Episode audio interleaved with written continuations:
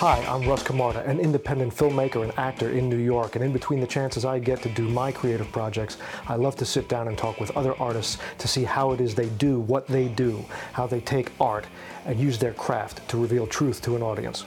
So, in this series of conversations, you'll meet some people you may recognize, some people you won't recognize, but they're all independent artists, and we'll get in depth in a long form conversation to see how it is they do what they do. Welcome to Art Craft Truth. This time on Art Craft Truth, we delve into one of my favorite crafts, photography. For over 20 years, Chris Eckert has been an industry leader in event, corporate, fashion, technological photography, among much, much more, with clients like Jaguar, Rolls Royce, Christian Dior, Facebook, Uber, the list goes on and on. And in this conversation, he's going to help us get into the nuts and bolts of how still photographers take that glass on the camera and shape light to tell a story. Chris Eckert. Hey, what's up, bud? You wear the, you rock the unfair advantage. I, I, I just for you, I wore this this uh, this this outfit. So. Uh, oh, nice. Yeah, there's yeah promo. Figure promo. figure I'd remind you of our uh, where we first met. So that that's interesting. So man, so man, you made me work for this one. We finally got you. We cornered you way up there in uh, upstate New York. We cornered you so that we can uh, get you on. I'm psyched. And really, what I want to like dig into, like we'll go over stuff you've done in your career and stuff, but I want to dig into like, you know, how you look at stuff, how you choose yeah. your lenses, how you think about light and glass and everything. You know, all the photography stuff. You know, the real nuts and bolts of uh, how a photographer does it. Yours is an art form um, that I fell in love with. I've been a, a, an independent filmmaker and a videographer for years and years and a couple of decades now, and and uh, dabbled. My you know started obviously learning the basics of photography and, and still photography, but went into the the moving image part of it. Um, but a lot of it's all the same, and a lot of the the the uh, theories and ideas are the same. And I'm really interested to see from your perspective how you approach your art, how you craft it with the tools you have. Um, so let's jump right in. And the, first of all, how did you how do you get started? Did you were you a kid who wanted to get into the arts at all? Were you a performer? Were you a behind the scenes guy? Like what what got that camera in your hand? How did that happen? Yeah, I mean, good place to start. Yeah. Um, uh, I've always thought, you know, you, you, know, look at these professional photographers and whatnot, and uh, sometimes you can read these like wishy-washy bios. Uh, my grandpa's old camera, I found it in the attic, and it sparked the interest. But um, for me, it wasn't really the camera that started it. It was more uh, a different life. I was a soccer player in the '90s, um, an athlete, um, scholarship athlete, and I got to travel the world hmm. by playing sports. And I grew up in a very middle class Midwestern background, the oldest of three. And, you know, my family didn't travel with me and uh, do those kind of things that some of the people were doing at that age, you know, where, you know, the kids were the primary aspect of their lives and things like that. I just sort of grew up in a Midwestern Indiana family and I would go on these trips, you know, nonstop because I was a, an athlete. And, it really did turn into this kind of thing where you know it started turning into hey just take some pictures wherever you're going. And, you know we as a teenager we got to go to you know originally florida and colorado and then we got to go to south america and europe and and play sports for a living. And a lot of us traveled at that age in 1992 93 94 if you're old enough to remember that excuse me uh, day and age um, with nintendos yeah early game form. So you know, I eventually started taking pictures. So so all right, so let me stop you right there. So uh, you were a little younger than me, but we're about the same age. Uh, so you're going on these trips. What's the camera you have in your hand? What are you shooting with? Uh, that is the sappy story. It was my dad's Pentax 60. And, uh, it, and I was shooting Tri-X 100, 200, 300, and I eventually built a darkroom in my in my basement. Cool. Um, under $500 had some chemicals my parents carved a place out for me and you know we'd come back from these amazing sporting trips and everybody really wanted to see what i was doing and some of that was um, because you know there was nobody else there to witness. So as an early stage i would say it was more journalism like bearing witness to what the hotels look like, what you saw, what your friends look like, what Colorado looks like, what Florida looks like, what wow. you know Texas, and you know these are not the things that your family. We're not taking family vacations. Here. Right. You know, you're four, 13, 14, 15 years old, getting on a plane, getting on a bus, traveling with strangers to your family, and many of them wanted to know what you were doing. So photography, really, at the earliest stages, you know, even in high school, um, was about documenting trips. Right. So at those at that age, at that age, do you have any sort of sense of composition, or you just kind of point and shoot? I mean, what what was your eye like even then? Um, I mean, to be facetious, I would say that uh, it's like photography now. Just let it rip. Right. Let it rip. Throw it in front of the internet. Let's see what sticks. Right. There was nothing. I mean, there was your friends. There were you know there were your food, which is obviously a popular thing these days. See, you- but, see, know, you- but honestly, back then we did. I didn't never do that one. I never said, "Hey, this is what we ate." I never did that. Oh, you weren't that you weren't a like- weren't a pioneer in uh, instant. I would say I would say the original early inspirations from some of the things that I saw were more landscape based. Um, okay. you know, shy around people, not in your face, but you know, more visuals of um, a country or a landscape or a mountainscape that you know was you know foreign to me. Um, Wow. wow, you you know where I came from, this doesn't look like this. Where I came from, this isn't the same. Wow, hey, um, I didn't see the ocean until I think I was almost 13 years old growing up in the Midwest. So taking pictures of the ocean became, you know, more of a different style of photography versus if you grew up on the ocean. Sure. And um, Sure. you know, and then of course my friends, and you have to understand too that we were competitive at a very you know national scale, international scale. So even the people on your team weren't your friends that you grew up with. Mm. So there wasn't auto, there wasn't automatic intimacy that you might expect. You know, even though I had access to some of this stuff. And So- So just as a as a, as a side road, what what position were you playing? I was a defender. You're a defender. So, um, Yeah. did you think at, at this young age, at this level of competition, that this is what you were going to do? Were you thinking like Olympics? Like, what was your mindset? If anybody remembers, um, you know, I believe that 1994 is when the World Cup was played in the United States, Right. and um, it changed, I think, the youth culture forever. Uh, with an Italian immigrant family from Chicago and a dairy farming family from the um, Indiana, um, I don't think we ever looked at sports as like you know the end game. Right. Um, you know, we grew up in a ultra Catholic community in Northern. If anybody's ever seen the movie Rudy, Right. Notre Dame, Notre Dame fans, um, you know, and there was, and I didn't play American football, so I think that you know, if you weren't a football player in Northern Indiana in 1992, 93, you weren't getting a lot of looks. But when the World Cup happened, and Mm. you know, people really started to take a look into soccer, and we can talk about this in 2021 because it's a tremendous sport in this country Yeah. which most kids are striving for, versus, you know, when we grew up, NFL football and things were, Right. you know, the Well, when I the the, pinnacle. when I grew up in the '70s, a little little bit before you, just a few years before you, you know, when Pele came to the, there was kind of this soccer explosion in the late '70s, early Right. '80s. All kids were playing soccer. I didn't do it, but a lot, a lot of my cousins, everybody played it, and then it faded away a little till the, again the '90s when it came back. I think the league. I think so. You know, to revert right back to the question, um, it you know it didn't seem like it was going to be something forever. But when you're a teenager, you don't think about something Right. like that. So, um, you know, I was able to actually procure you know some of that sports and um, you know go on to college, get a scholarship. But like photography was the underlying thing that I was like, you know, I would say travel.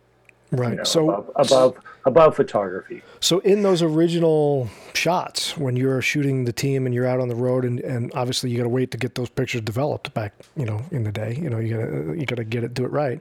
Um, what was the turn on where you you you snapped shots out somewhere in some town, you developed those pictures, you saw them, and you went, oh wow, that's cool. I, I'm Um, I'm pretty good at this. I you know I like this. You know what was that? Yeah, well, this is a good question because I think it's something that's slightly pertinent to today. Is um, my parents, for example, um, didn't pay for photography. Hmm. Um, you know, we were well taken care of. Everything was great, but like photography, you know, if it's something you want to do, you got to do it. So Yeah. I had a job. I had a job then as well. So I think um, the reward of paying for getting your film developed, buying your film, Right. um, you know, your camera got broke. It cost $150. uh, honestly, my parents were like, well, you got to fix it. Right. And they didn't give me $150 to fix that camera. You know, I, I, I paid for it and I fixed it. And I was learning that at a very young age. So like beyond photography being artistic, it was also something that, you know, it was expensive Right. honestly. You know my friends were into and you know i'm not saying anything with gamers. I'm not saying anything. I, I play video games too. Sure. you know mario kart seems to be popular right now with uh, joe biden playing. I did all that stuff. I had the nintendo 64 and we all played games. But to have sort of a tertiary uh, or secondary if you will um, acting you know thought pattern where it costs some money Sure. then I think I think parents and you know on that level also had to make a decision: how much money do we invest in the trombone, the drum set, Right. the photography set, Right. because things wax and wane. And um, I didn't come from a background that it was automatic. So for me to bring home ten rolls of Tri-X and to go ahead and push it through a you know black and white lab that was difficult to find in northern Indiana, and then to print a contact sheet which nobody ever even saw before because everybody just takes their pictures to Walgreens and Right. they get doubles and then you send doubles to your aunt and then you send doubles to your uncle and then you keep the doubles and nobody knows uh-huh. what to do with the doubles and we weren't you know it was a very early that I learned we weren't playing the same game because I was looking for one or two pictures off of a roll of 24 Well, I'll tell you what. This is a theme that's going to come back and forth through as we talk. Is this this analog uh, generation and the value uh, uh, when when something when there's a cost to not doing it well, to not doing it right, where you had to commit to the print and you had to commit to the the craft where it wasn't disposable and a quick delete on the back of some screen somewhere. And i think that changes how you the trajectory of how you're going to look at the rest of your career is my guess is how you progress. That's always underneath everything is right how you in, informs how everything you do i would think. I mean you know we can fast forward to 20 yeah let's we, we or- can jump around. or or anytime that you want to but because the comment that you just made is kind of you know prevalent to some things i already have been thinking about Yeah. is when you enter new york city let's say 1999 you know photo assisting scene photo you know production scene photo analog scene pre-digital. And you're a master. And I'm, I'm not a master but the people that you work for are masters. You know 10 different photographers have 10 different ways of doing things. Um, a style of film, a brand of film, a style of camera, a different style of camera. I would I would call I, I always call 2003 to 2005 um, digital transition years because Okay. that's when it happened for me. right And uh, and I can tell you that story as well. But um, at the moment, I would just like to say like the entrance to the you know New York City commercial scene, watching what I would call masters. You know, like the money on the table. Okay, and this is actually like a you know moot point as well. But you know the film budgets of a certain day. you had to buy film right and you had to take a picture hmm and you it was important to you and it was something that was going to run in a national magazine or in an advertising campaign. Generally speaking the money that it cost you to buy film and polaroids and things that you needed to take that picture were more than today's day rates on on a general level for right. creativity. So ignore the rate that you get you know but the day rates have been lowered for a reason because you don't have to know as much. Right and and that's that's simple that's pretty simple economics like right uh, i don't feel slighted by it you know i feel like i know a lot sure but what i know is no longer as valuable as what it once was Right, right, right. So, Yeah. so let's get back to that that those original masters. I, I- don't think we need to get into your whole uh, youth and college experience like I would normally do with, uh, you know, actors and whatnot. But I, I want to get right into the craft with you. When you're first of all, when you you what where'd you go to school? Duke. Duke. So when you Duke, well, hey, big big time. Hey. So so uh, Blue Devils. So when I you, told you I also played soccer. that's right. Yeah, you were you were ser- you were I, no was- I was a, I was a stu- I was a student athlete. So you had a scholarship to Duke for soccer. Yes, I did. That's intense, man. So you're Very a world class athlete. This is Well, I was travel. I was traveling the world from a very young age because of sports. intense. So where in? So let's let's go back. Where does that? Where do you let that go? Where does that l- drift out of your hand and and the other th- and the camera get into it? I've talked about this um, many times, and you know, uh, again, like I want to say, um, first, you know, to your, you know, fans and you know, the people watching this, that uh, I'm Gen X. That's know, right, babe. Born and raised. That's it. born 1976. You're the dragon. so many of my perspectives are coming. You know, I, I believe at this moment in time, importantly from that perspective, because give me 10 years above and give me 10 years below. I, I do you know again i have um, i do believe a lot of perspectives are very different based on exactly the time now more than ever than when you were born. That's maybe not this podcast conversation but i think in an artistic level um, i'm gen x you know Yeah. 1976 so I, I was there for you know the dot-com boom in college and i was there for the digital revolution in the early 2000s of everything you know, I went to college um, and I didn't have a computer. That's right. know, I didn't. I didn't have a phone. You know, I wrote letters to my brother and sister. So we were that one foot in, one foot out of generation of like, some of my friends had a cell phone and some of us didn't. Well, I mean that's I mean that's that's what happens to uh, it happened in obviously in the film industry the same way. It's it, it, there's always been that debate as as time has gone on as to what, and the aesthetics are a little different. Although digital catches up in certain ways, and they're all they're all different. But we like you said, we were the ones that straddled that line, and that that changeover. Um, and like I said, I want that was the point I was trying to make about the straddle. yeah. I mean, know, so- so so was it the people that are younger than me that have you know amazing talent Sure. amazing talent like i've never seen before you know they will go back and retroactively learn right? something but they didn't straddle any kind of line and then the people that were amazing and beautiful in that film world many of them had transition difficulty transitioning they into a digital world Absolutely. So, so right from the get go, what is it that that makes you decide this is a career choice? Where you're going to go, I'm going to pick up this camera, buy this equipment, and do this stuff for a living. What? When did that happen for you? It's interesting i think um man i had to really like pinpoint a time Was it? it was out Um, of school, I would imagine, right? Like, Uh, I guess it came down to what I really enjoyed at that point in time. Um, you know, was the you know wanderlust travel. you know, Okay. like it was, it was you know that was all that I really liked. You know, New York City was calling, which I eventually succumbed to, but uh, I wasn't ready, and you know I didn't know how I wasn't ready, but I saw my friends going there and I knew I wasn't exactly the same because they had a reason to be there. Mm. And I knew by visiting, you know, throughout the course of time in college that it was not a place to try to figure it out.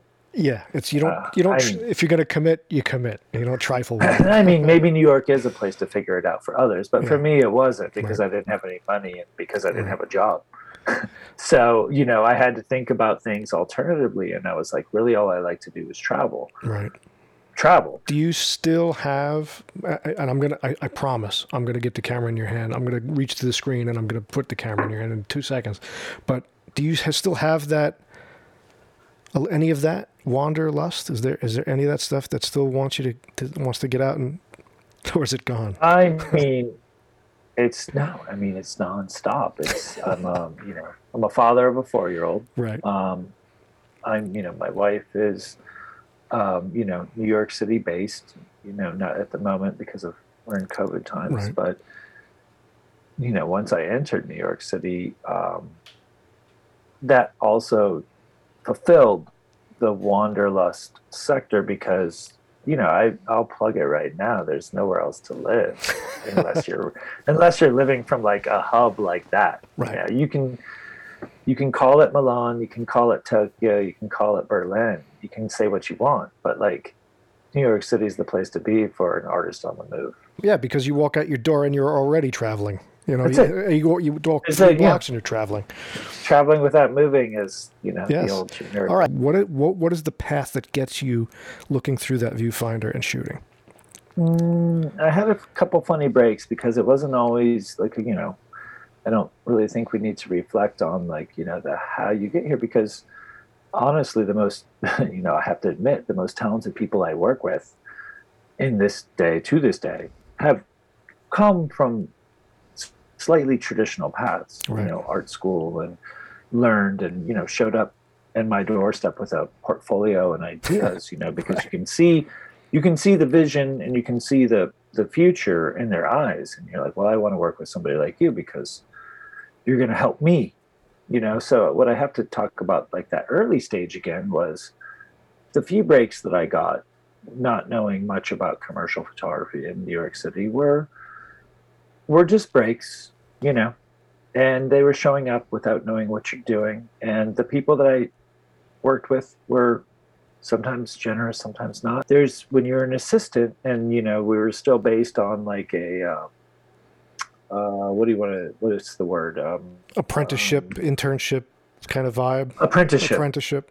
so when you're so when you have like an apprenticeship, and you're working for somebody, and there's many people on set, and then you know, and this is something that you know maybe a big commercial set is about that not everybody knows what a big commercial set is is um you know the you wait for your peer group to grow up with you Mm, and you know you see assistants on set and you're an assistant on set and then two three four years later down the line that assistant becomes right. a leader Right. and you remember and you used to used to still do grow up with your peer set meaning like if you persevere long enough and you hang in the game long enough then you know it's a very big commitment to not make money for years of your life Right. because you want to become a photographer Right. Right. you know, I didn't show up in New York City with like a paycheck or a job or insurance. Is, you know, it's almost ten. I think. Well, I entered at twenty, about twenty-two years old, and I believe I'm still in debt. But um, yeah. but I but I made my way out of serious debt by the time I was like 32, 33 years old. So it, you know, it took almost 10 years for me. I think I started I started shooting personally when I was um 27 years old. I started attaining my own clients, but that was 3 years after I was working for people. And working for people means cleaning their studios, driving the vans, taking out their garbage, ripping Polaroids, doing film runs, doing basically messenger. Okay, so I want to stop. you I want to. I want to stop you here because this this again goes back to that theme of value.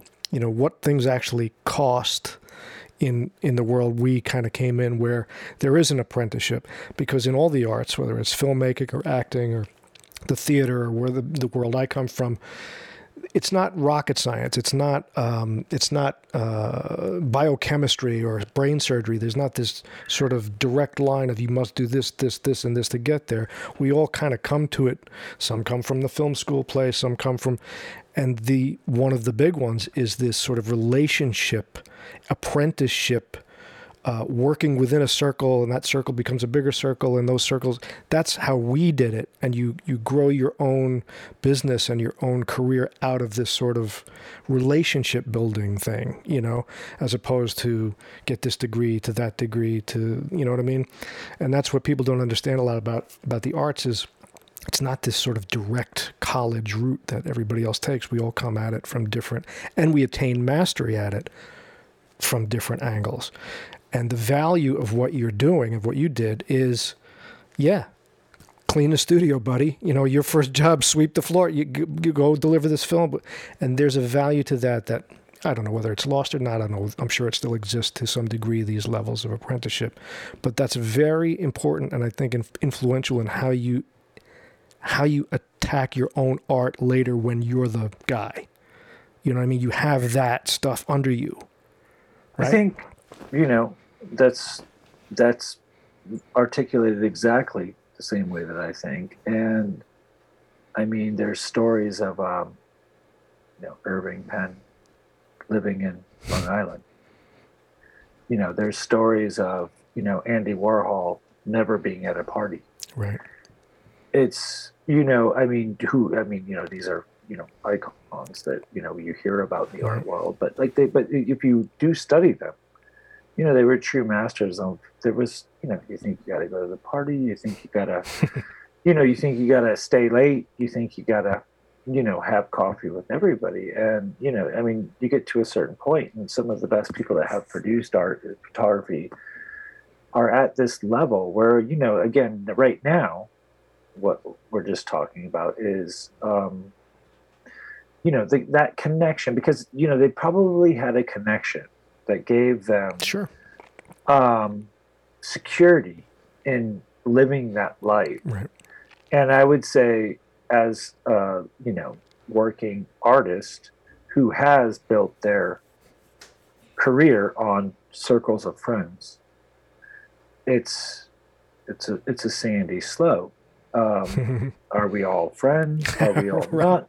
right. You know, we all have good times. We all enter different phases of our lives Right. and it's it's risky and you know also to get to that element like you said from the beginning to get to that place um i mean how do you know enough people to make enough money to live let's just be honest you know like glossy magazines you Right. know like fun stuff which we were both a part of and are a part of but you know they honestly don't exist anymore but uh, you know we'd see somebody that was a size that we wanted to fit into denim and you could pass out a card and you could call a number and you could come in for a casting and you know it's very organic on that level which i don't think everybody understands the organics of that level Right. hey i work for um, x x magazine company i'm an editor and you should just call me and come in for a fitting and you know next thing you know you got a street cast Right. Right. and it was legal and it was and it was honest and it, and it was a very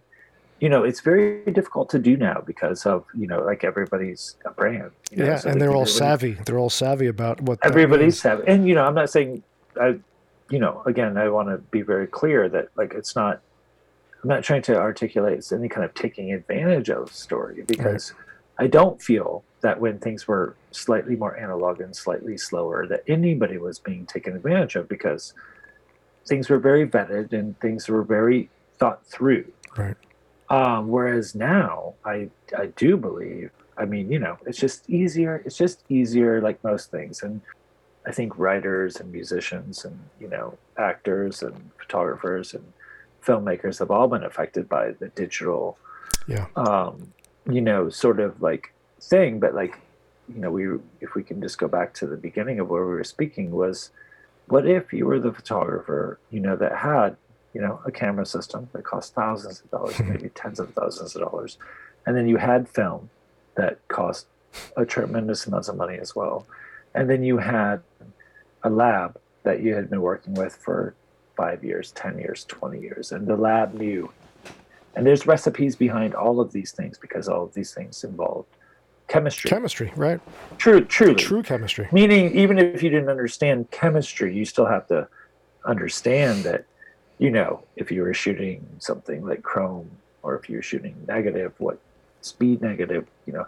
And now, you know, ISO to like uh, somebody without analog knowledge, ISO is a speed. right. But it, it, tru- it truly is a speed. And everybody does kind of understand that something like an ISO can increase um, grain as the higher you get speeds. But but nobody really understands that because they hadn't look they have not looked at the film grade of Right. that speed and then seeing the bubbles how big it is right. and how big it is when you drop it into chemistry and how then you have to export it but you know there was masters along the way that also knew how to manipulate that chemistry maybe not themselves Mm. also through connections i'm not saying everybody did everything Right. like again you know um, you know the irving penns you know the annie leibovitzes of the world they have laboratories Sure. that tr- truly worked for them and laboratories on serious laboratories that were working 24 7 Right. Right. so i think you know to go back to like being an artist taking a picture um, with you know a camera that you basically can now get for graduation from your parents. That Right. is essentially the same tool that you know A master somebody was else using- uses. right. But then, but then what's happened? How do so? Then what's happened? How do we figure it out on the back end?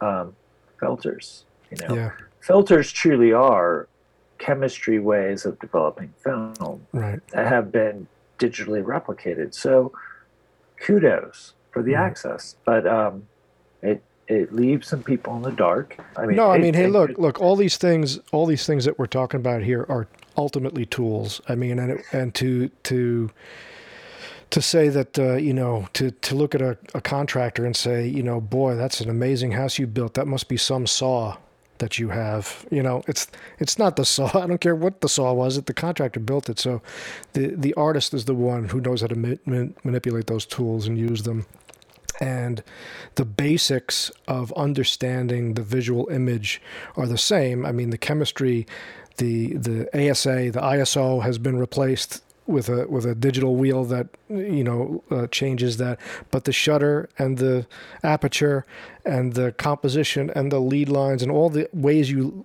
those haven't changed, and that's up to the craftsman. That's the craftsman who decides what the depth of field it is, what the what the image is. It's it's you. You're the one who's doing it, and so the kid getting that camera graduation is going to end up taking pictures of their feet, you know, and the master is going to know how to use that tool. So I want to jump ahead uh, because it- um, uh, I want to get into.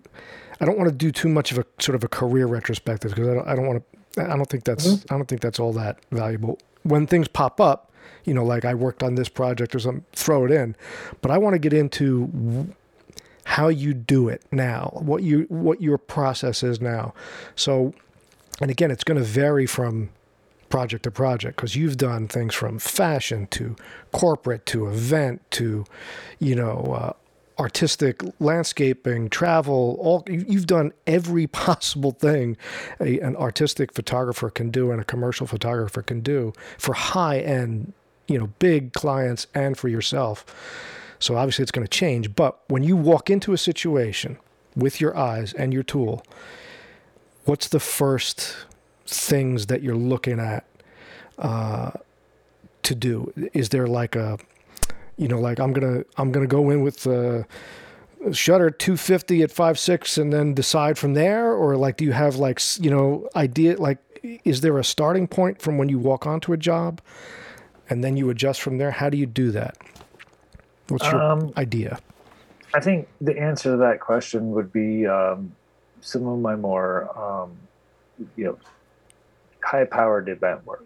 Mm, Um, you know, again, once a, not sought after in this day and age, uh, you know, I can say that it's a space where being extremely professional is the most important mm, versus something you know potentially more you know um, fashion based Right. you know, where maybe technique isn't as important maybe vibe is important you know, Interesting. music's important you know and, and that's Right. all good right? Right. it's a young tends to be a young person's game and you know i've been through many many many and you talk for, uh, just to clear, you're talking like fashion. That's the young person's vibe version is the sort of the fashion thing we're talking about. just saying fashion tends Right. on less technique about. And right? events that the high powered names. if you are, want to go into yeah, what you what you know, how you know it, how you get paid to what you know. yes, Um, you walk into a space, and you know what's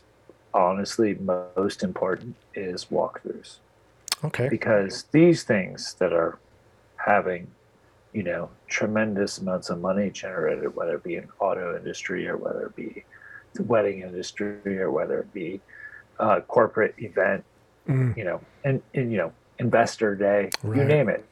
These things are rehearsed hmm, with audio, visual.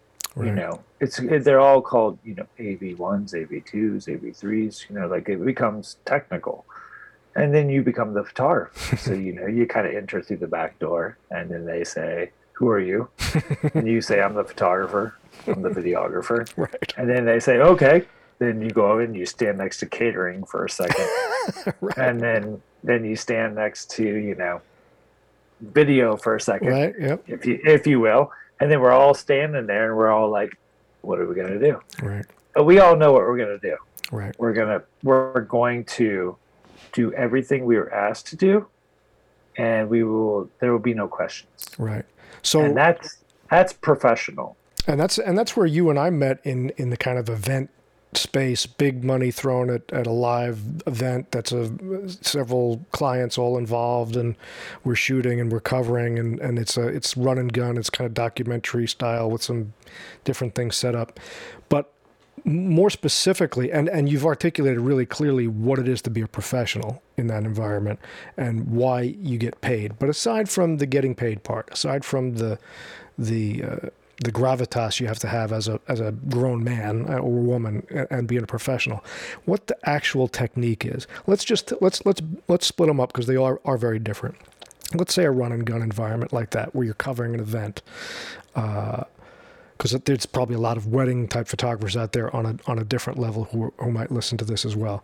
Um, but even on the big events what is your like what's the gear like what uh, what kind of lenses are you thinking? Are you like I need my 70 to 200 and then a 24 to 70 so that I can is it an off count? Like what is the actual nuts and bolts of how you think about covering that kind of a thing?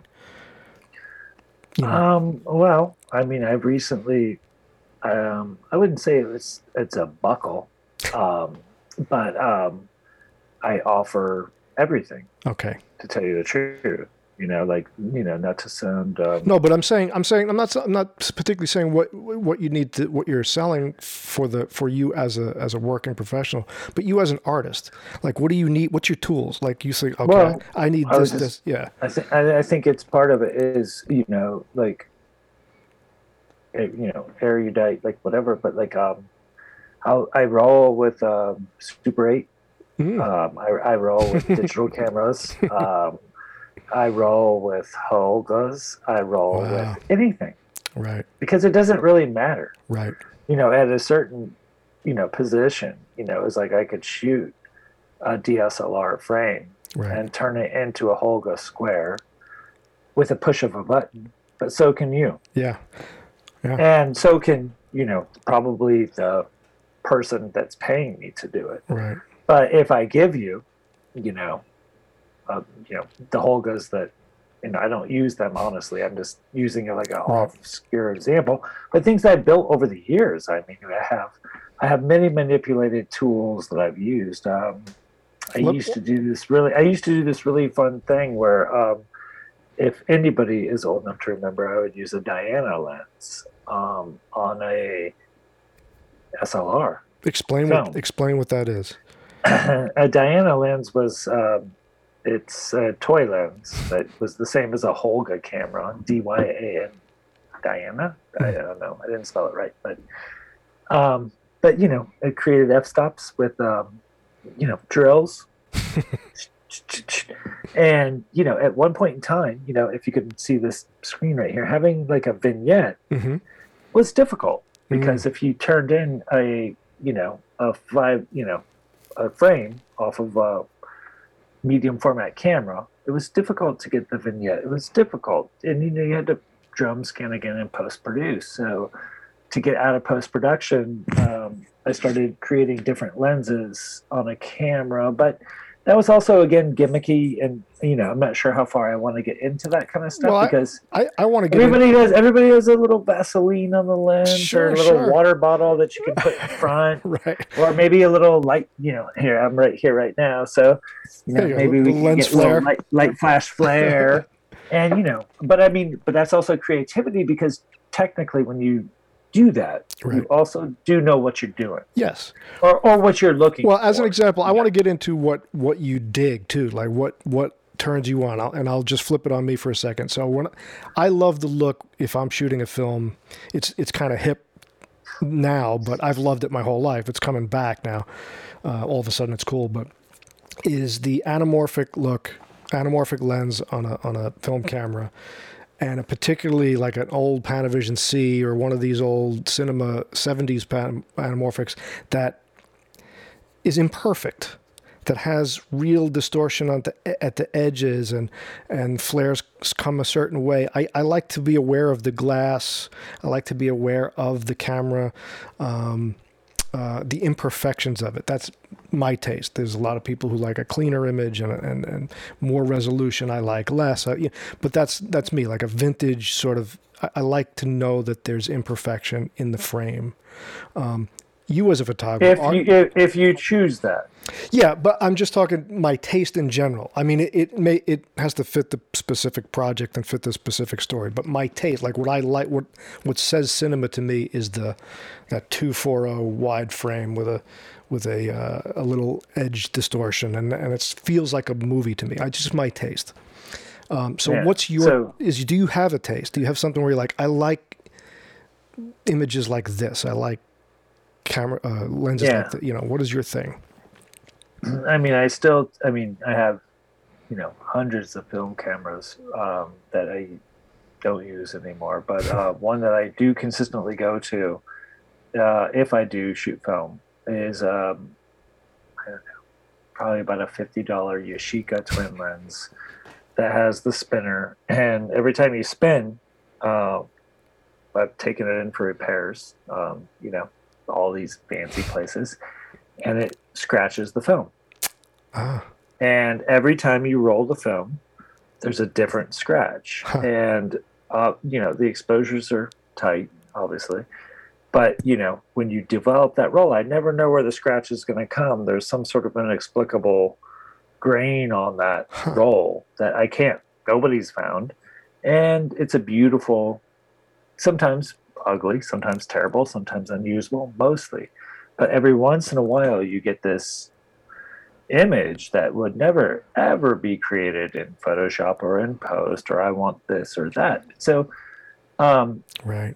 that that's the creation, you know, of art, you know, which you know, not to sound too trite, you know, and nobody has time or money for that anymore. Like I'm slightly, you know, afraid of, which is who's got time to me to burn, you know, five rolls to get this one cool scratch Right. that is not across the eye or the chin or Right.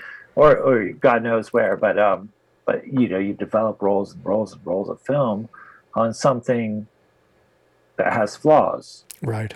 and you know, and I was you know talking cheap stuff earlier, like Holga Diana, like that was all fun stuff. But you know, we scientifically, you know, with another photographer I used to work with, um, great friends to this day, but you know, it was the same concept that we were talking was like, how do we create um, consistent?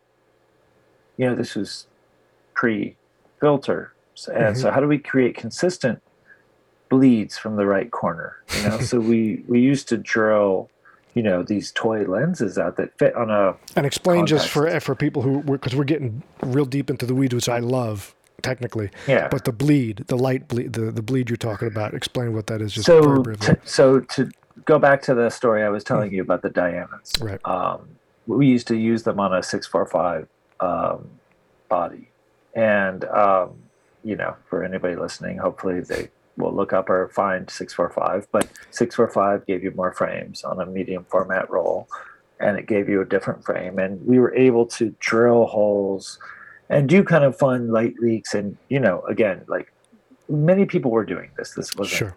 something that was original, you know. Um, you know, and you know, to this day, but then, you know, I think one of if we could just get rid of all that fun stuff or those tricks, which, you know, you can call them tricks and fun stuff, but but there was a look. And if you Yeah. could replicate that look all the time, because guess what? AT&T, you know, for the photographer I was working with at the time, uh, maybe I shouldn't say the name of the brand, but a major a major brand Right. hired for hundreds of thousands of dollars, like a commercial photographer wants, for that look, For and we had look. no access to filters. Right. We knew how to do it in film. We know how to do it in contact sheets, and you know, having a, like a right corner light leak. Yeah.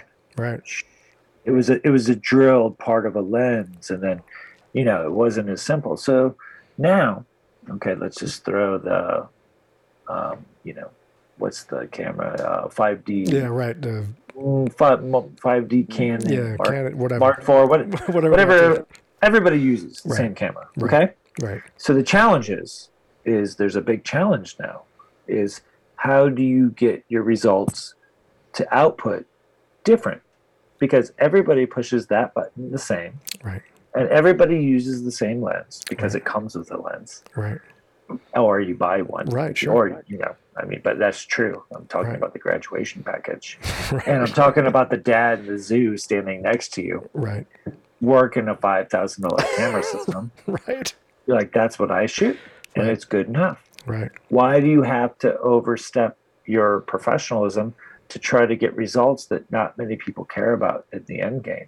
You want to simplify your process. Right. So, you know, you know, maybe that's not the right way to look at it. Maybe it's not the bad way, but like if you're going to get hired 100 days a year to rip your 5D that's under warranty from Canon, then you rip it. So let me ask you this question because that's a very interesting and it and it does filter into a lot of the things I do as well, which is just to summarize what you were describing there. What a lot of people post digital age are sort of uh, uh, are used to is creating effects, creating things digitally with filters. What you were talking about was a light leak which was uh, you know where the film is overexposed because light gets in and it changes. And that was for you guys was an actual physical thing that you had to do to the lens to create a space where that light would le- to create a look and you were being booked because you had that look. You created that look. Now the post digital revolution everybody can do that with you know their fucking snapchat filter or whatever the fuck they're doing. So what is it now Yeah. that the photographer does that that has the look, you know, where it's, you know, this is what Chris does, this is what this guy, you know, like, is can we still do that? Can we still do drill that hole in a metaphorical way? Is there something we do? Um, I mean, I don't know. Is this? I guess it's maybe a sad thing to say that I've gotten um, less risky as I've become older because it's become more simple. Mm, Um, and you know, you want to think you were a little more reckless and you know forthgoing when you know maybe in your you know like formative years of where now people call on you and demand something you know Right, right. um but all i can say maybe this is um you know maybe this is an answer to the question maybe it's not but um you know i'm getting paid a lot of money next week to take a picture of one person on white there you go. Just saying. So, and I fly home the same day, and you know whether that's something you want to do or not, it's questionable. Right. But the only reason that I'm the person that's taking that picture and not a person from Texas is Right. because the company that I work for, work with, expects it. Believe it or not, and we'll fly you there, and we'll put you up in a hotel, and we'll take a picture for five minutes of a person to make sure that they get what they want, Right. and that's that's kind of the goal. So it's, you know, I, I But don't you know, but you know what, Chris? That, no, that that's a different from the artistic question. But what that does speak to is what we talked about before, which is that doesn't happen without sweeping the floor, developing the film, delivering. I mean, that's a whole stack of years to become that guy. You know what I mean? I mean, You for can't can't skip you that. know this uh, undisclosed job that you know I can't. I mean, and there's many Sure. for like what I do to be sustainable. Um, So let so let me go this way. Let me go this direction with you, which is I want to get into uh, what is still the pa- like what's the passion uh, when you're actually working. Uh, what are some of the things? Because I'm hoping you'll you'll uh, point me to some some prints and some shots I can use later to demonstrate. But what are some of the things that that turned you on in photos that you did? Like, can you remember particular a landscape, a, a shot where you're like, I loved how I did that, or this this this demonstrates what my what I am about. You know, like, are there what what's the what is the passion in your photographs that you can point to that you can say that's me that's that's here's why I like that here's why I did that that way you know some just some examples so that I can kind of throw those up there Cool. I can. Um, you know, a couple of years ago, I would say, as um, a slightly random assignment, um, but you know, through word of mouth, and um, I got to travel with uh, Wanderlust yoga group, Mm. and um, you know, it was a pitch. And First of all, how appropriate a title for you. and yeah, I it, it that, that's why I kind of wanted to, you know, out of everything I had done, you know, through fashion and you know teenage magazines and you know e-commerce startups and you know and and corporate life, um, I had never, I haven't ever really had very much um, difficulty attracting different people because I'm always attracting different people, you know. And I mean, to be perfectly honest, um, I think jack of all trades, master of none is a moot point at at this level. I mean, you know, when I entered the game, there was a watch photographer, there was a right.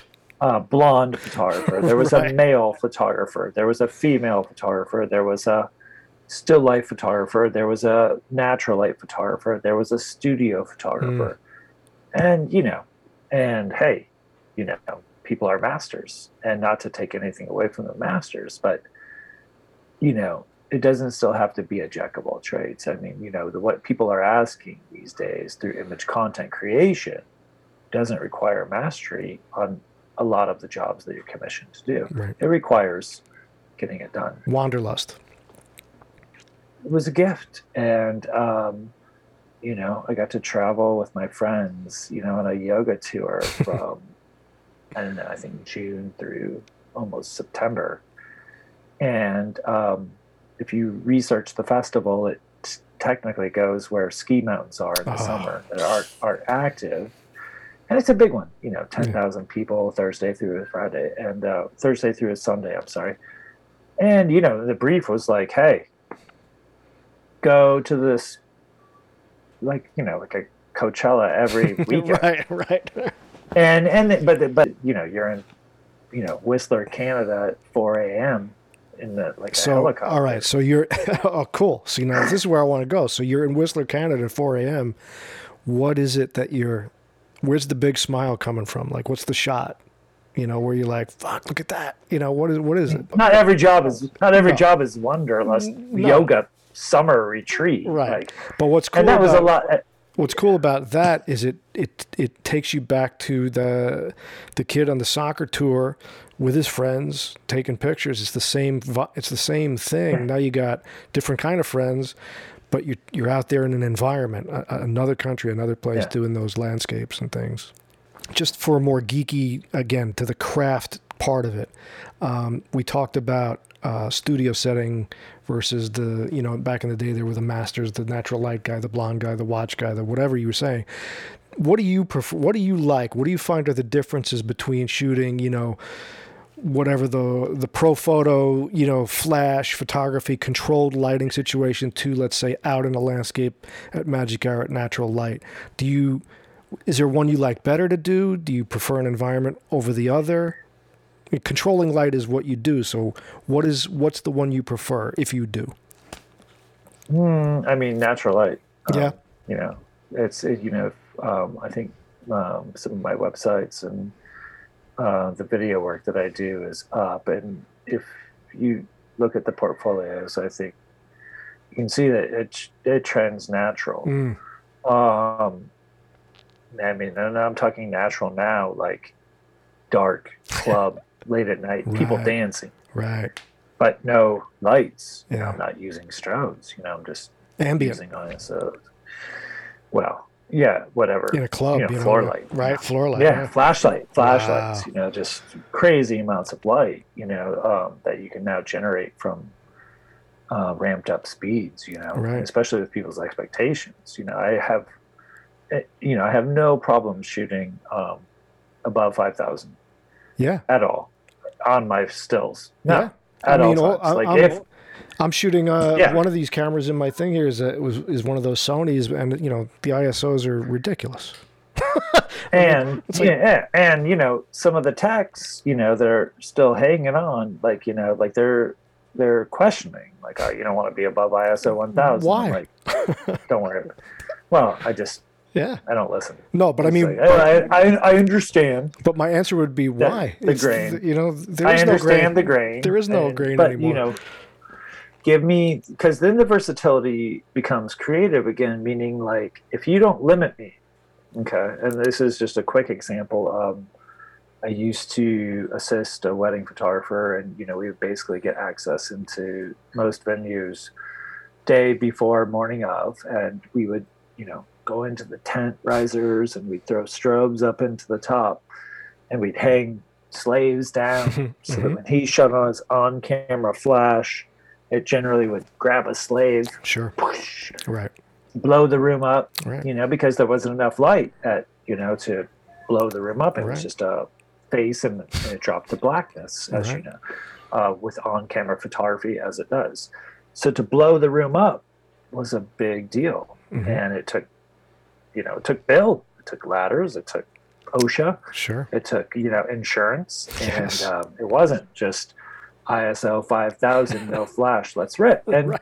but that but that also means let's be creative because he was always cons- you know he she you know people we were working for back then um you know limitations Yeah. right we Yeah. ran out of batteries the slave died Absolutely. God forbid you know somebody disconnected a cord we can't find it now. 100 people are dancing. Yeah. so like the left the left side of the dance floor was dead. So we had to shoot right all day. And like Yeah. people were making on-site decisions creatively very difficult. So um you know the versatility that has been offered and available Yeah. is is an amazing technique. But again it's like you said is like i i own a you know i own a saw too do i cut my floor open Right. and build my own bathroom No. or, or do I get the guy who owns the same saw as me and he does it? Because there must be some kind of knowledge in there that makes me do it versus you doing it, or Right. makes it guaranteed that you do it versus I do it, it gets done right. Exactly. And there's still something to be said about that because you and I are both working pretty con. That's Consistently uh, doing the best we can. That's right. But if you want to get paid uh, for what you do, then how do you convince the client that you're the best person for that job? We can both walk into a room, for instance, okay? Uh, entrance, check. Gift bags, check. You know, reception desk, check.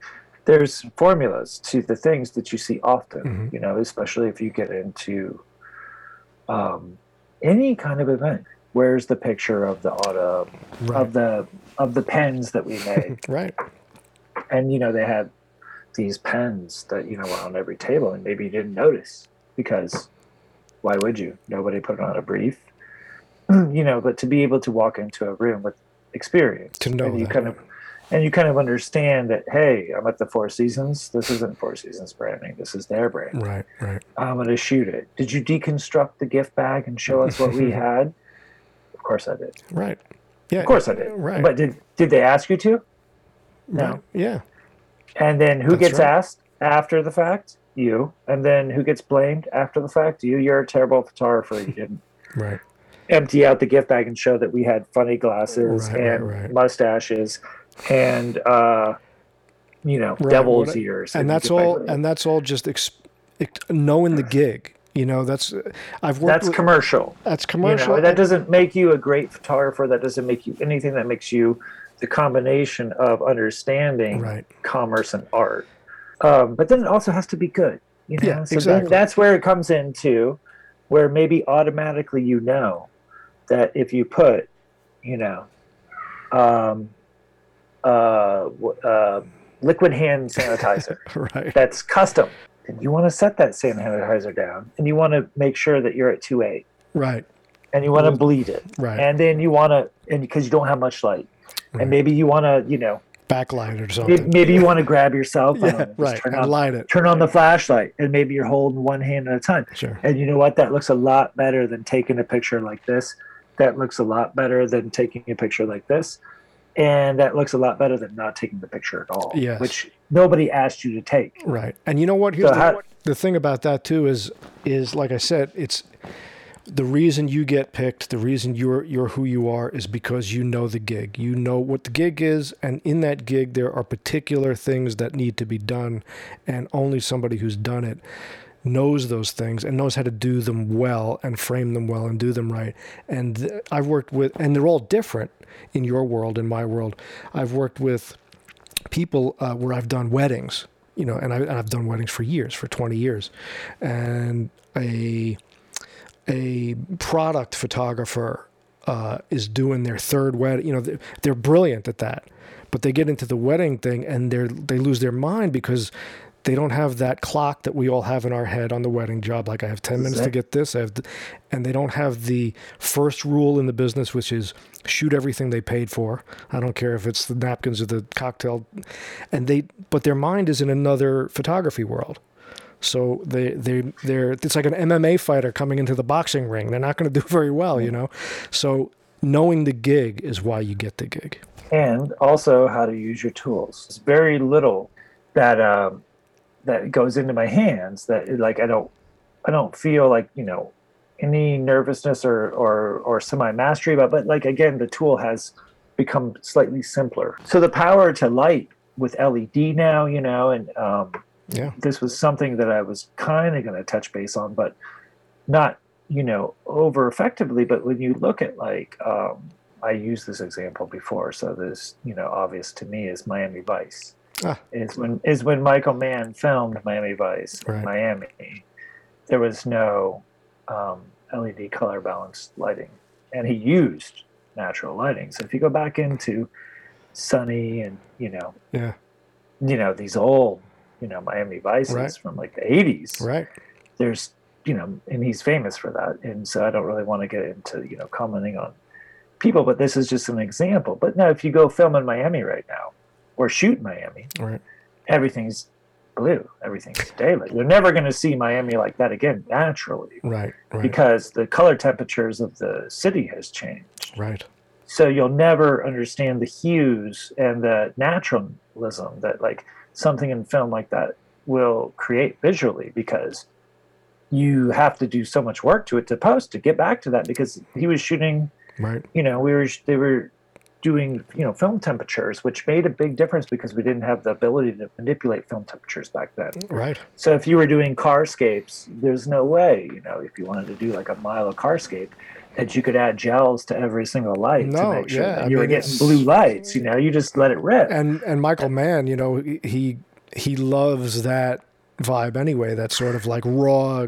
I mean, there's Yeah. a guy in love with grain. You know, when when digital first came out, he was shooting before those ISOs were too high, and he could care Exactly. less. You know. But I'm saying people have kind of migrated towards that level of Right. artist art, artistry, Right. meaning availability. Right. When he was using availability at a time when nobody else was, Right. uh, and creating a look from it and a feel from it and a grip from it. Whereas, like now, we use availability with the understanding that it can be whatever you want. Right. You know, as long as there's a fast enough shutter not to create a blur, as long as there's enough depth of field not Right. to create something that you want, then the you know the film and the color can be manipulated to to, to all ends. It was a commitment. The one it goes thing- back to the commitment. Right. And the one thing that I think, the one technical thing that they quite, they're not quite there yet, in my opinion, is the dynamic range. You know, the the highlights and the that's where film still has its something. That chemical. Well, you know, I mean, they're pretty close. I mean, it's it's pretty amazing. Or what we used to do, you know, I mean, if you go back into the darkroom, color or black and white. Um, I mean, does anybody old enough to remember the one, two, three, four, five filter? you know, the one, two, three, four, fives. Um, you know, your um, again, we if we were going to go back to chemistry, which photography is based in. You know, what was your dilution of selenium? you know, what was your dilution? We all Uh, had uh, preferences. dilutions preferences. Mhm. So, you know, my selenium tended to be very high because I wanted blue at the Mm. end. hmm So I would raise selenium in my, you know, final bath of a print Right. to raise selenium out of the print, not out of the film. I would Mm. develop my film the same. Right. I, I would use selenium to, you know, or, you know, on the, the, the opposite end, less selenium or no selenium Mhm. if I wanted the picture to fall to yellow. But the only way you could bring blues out of black and whites, you know, or color, was to add a selenium bath at the end, you Mm. know. And um, I'm not sure what I'm not sure if photographers know what selenium is right now. Well, to, or what about the Right. color wheel? You know, I mean, the color wheel's in Photoshop, but like, who studied? You know, Right. RGB creates CYMK. Right, you right, know, right. like how did how did but you used to have to create that from chemistry Right. not from a digital slider Right. you know right, so right. if you needed to add green or if you needed to add magenta or even if you needed to know that the primary colors created Right. see cyan magenta and yellow which you know most people obviously can you know rhetorically tell you that but like what do you if you had to go into a room and the pitch dark with a red light on and do it. with gloves and a mask Right. and if you're really into it like i used to be i used to wear uh, infrared goggles Wow. so I could see, you know, temperature changes in real time because I Wow. developed professionally um, in New York City for a professional lab on Little West 12th Street before um, it was the meatpacking district, what it is today. But we, you know, we used to, you know, infrared goggles. Wow. We used to watch Wow. um, chemistry happening real time. Right. Real time. chemistry. Yeah. And we were still allowed to smoke cigarettes indoors, and it was tons of fun. And you know, and it was great. And uh, you know, and then the end product of that felt extremely accomplished. again, it's all tools, and the artist is the one who manipulates it. But there is something to be said for kind of putting the time into the piece. You and I have spoken previous to this, and um, uh, I think I've, you know, already told you that uh, being Generation X, um, learning, watching, seeing what I saw, and some of the people that I work with, I, I can't even say work for me Mhm. because honestly, it's um, such a collaboration now. We can we haven't really touched on that, but commercial photography is very collaborative Mhm. um, with the instant visuals and the the renderings. I mean, the renderings that you see now, and you know, you walk into a job, it's very intimidating. It's a it looks amazing. Like, why don't you walk into a job and you're like, why don't you use the render You know, it's, Right. it's perfect, and you have to recreate it for various reasons. But um, you know, this is not some stick figure guy in the back, guy in the front, and you know these 3D, you know, digital, all these things. And so, what you know, when I'm saying digital text and you know the upcoming class, the assistants that want to be like you are really they don't. I'm not even sure this is you know they want to be like you anymore. I think they just want to be like themselves Yeah, exactly. because they don't look at you the same way as like, oh, I want to be like him. Something they might be like, oh, I want, you know, Right. uh, you know, two bedroom apartment, Right, whatever, apartment. Uh, you know, I might want to own a car someday. or, you know, versus I don't have a car right now, but they're, you know, and I was working for, you know, you know, no name dropping, but people. Yeah. Um, I wanted to be like them. Right. I wanted to. I watched them on set. I watched them uh, travel. I watched them in airports. I watched them in clients, and I was like, I, I want to do that. You know, like That's interesting. That, that is an This interesting, is amazing. you interesting know? thought that we would have heroes, or or we would have people or work that we'd aspire to, and they kind of don't do that now. It's, I'm not, you know, I mean, maybe they do. to- I'm not sure, you know, and if anybody, you know, whoever watches this that works for me, of course, they want to be like you. hey, yeah, but I'm saying, yeah, there's no holds barred, but I'm not under the impression that they're sitting there at 23, 24, 25, whatever you name it, years old, being like, someday I want to, you know, be a photographer like Chris Right. because they already want to be their own photographer, and mm. chances are they're already 50% along the way. Right. The the hero worship really is already there. They're already in. They're already doing what they want to be. They're already Or, you know. seeing it. You know, there's no mystery. Yeah, or they worshiping themselves. Exactly. All right. So just to wrap this up, because the last two minutes here, I, I want to wrap this up. So tremendous, tremendously successful career. Like you said, your resume has one line on it, photographer, and that's all you've done. And to do something like that for that extended period of time, that's Hall of Fame level. That's that's do, making a life and a career out of an art form, which not every artist gets to do. Um, so that's brilliant.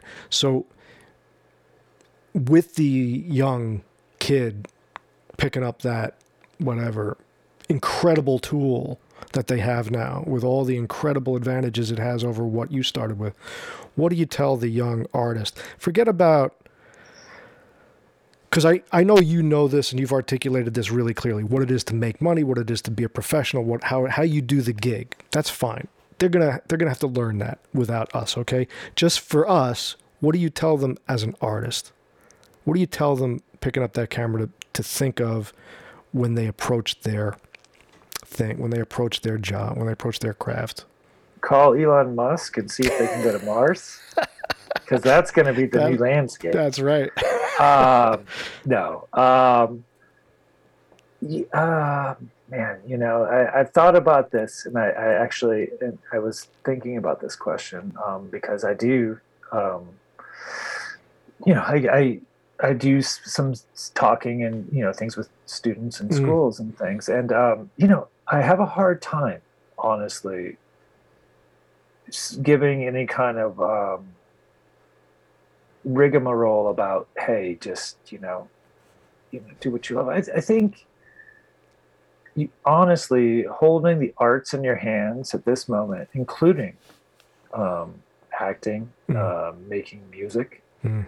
making you know because we see these people you know constantly surpassing us without our skills and you know and then you're like well i'm so good at what i do or maybe you're not you know like why why is something made on GarageBand or you know uh, a- Apple Music um, that goes viral and that gets this tremendous rewards? Like they're not.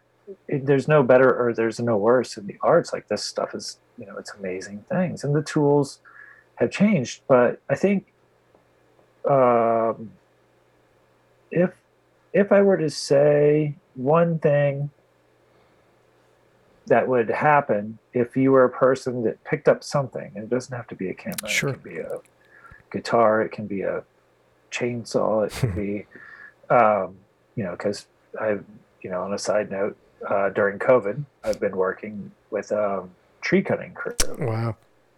There's and this is very non sequitur, but uh, the art behind what you do hmm I'm completely out of my league. and this is not just rugged, rough, and tough stuff. This is nuanced. You got to know your tools. Yeah. You got to oil. You got to chain. You got to type. You got to do math. You got to do Right. tremendous things because if you don't, you're going to get hurt in that world. And it's been very humbling to be around what I consider art artisans Right. and their craft. And so, you know, we can talk about commercial arts and we can talk about visual arts and we can talk about um, acting and, you know, you know, anything. But you know, I think perseverance is something that is going to land no matter where we land after everything we've been through. Because if it's something, you know, you know, I got into the situation where I explained it, you know, throughout this podcast that there was something I liked in life and I had to find a way to continue what I liked. And, you know, photography sort of filled the role. Um, so it wasn't like I had to be a photographer to be able to travel. I just wanted to do something and to be free Right. and to be not confined and to run my own business. And I, I wanted these things. And if somebody would have offered me a gas station business at 24 years old, I mean, maybe I would have run it because I could have played my own music and I could have Sure. fulfilled the same goals. You know, Right. photography didn't have to be the vehicle when I was young. Photography became the vehicle because it was something I was good at and passionate, and it my passion linked with what I was artistic mm-hmm. and Right. able to create. If you persevere, no matter what, like it, you know, I mean, how many times have you thought this is over? Yeah. How many times have you thought I got all this stuff and nobody hires me? Yeah, and absolutely. these thoughts come to you often. Um, you see your schedule and it's amazing, and then you see your schedule and it's down, Right. and then you see, you know, then sometimes, you know, God forbid somebody doesn't pay you that you expected, and Right. these things are not. You don't have a paycheck every Thursday. You don't have health insurance. You don't have these things. So what makes you persevere? Like what? Why do you pick up that the next day and say yes to the next person? Why? Why? Because it's what you want to do. All right, so that's it. It's really, you know, it's it's finding the thing that you want, uh, putting the time in and the apprenticeship in to understand the tools and the the calculations and the and the nuts and bolts of that so that you're a master of it. And then on top of it all persevering all the way through because it is what you want that's it. That's that's basically the inspiration you've you've uh, you've left our folks with which is it's a great pathway to follow. And uh, and I sure appreciate uh, everything you've given me here. Uh, uh, awesome conversation my friend. Maybe that's not um, a photography 101 checklist but um, in a grand scheme of things it's an ego checklist and an art checklist. Yeah. If you love it keep doing it. you know that's it that's all you can do. Well, thanks. What else man. are you gonna no, do? that's it. You That's, know? that's all. What else are you gonna do? We have no choice. We have no choice. Yeah, Well, dude, do I- something you don't love. No, That's not. to Gonna, you. That's not going to happen. Not never again. I've, I've been there, Never. done that. I'm not doing that. Me too. Never So- gonna do it. Right. Listen, man. Thanks so much. I took up a lot of your time. I really appreciate it. Um, and uh, let's uh, let's uh, stay in touch as time goes on, and hopefully, when all this clears up, we'll get to work together again. Uh, I'm pretty much that's gonna happen no matter what. All right. Cool, man. I appreciate Clearing into clearing. Yeah, that's right. always. All right.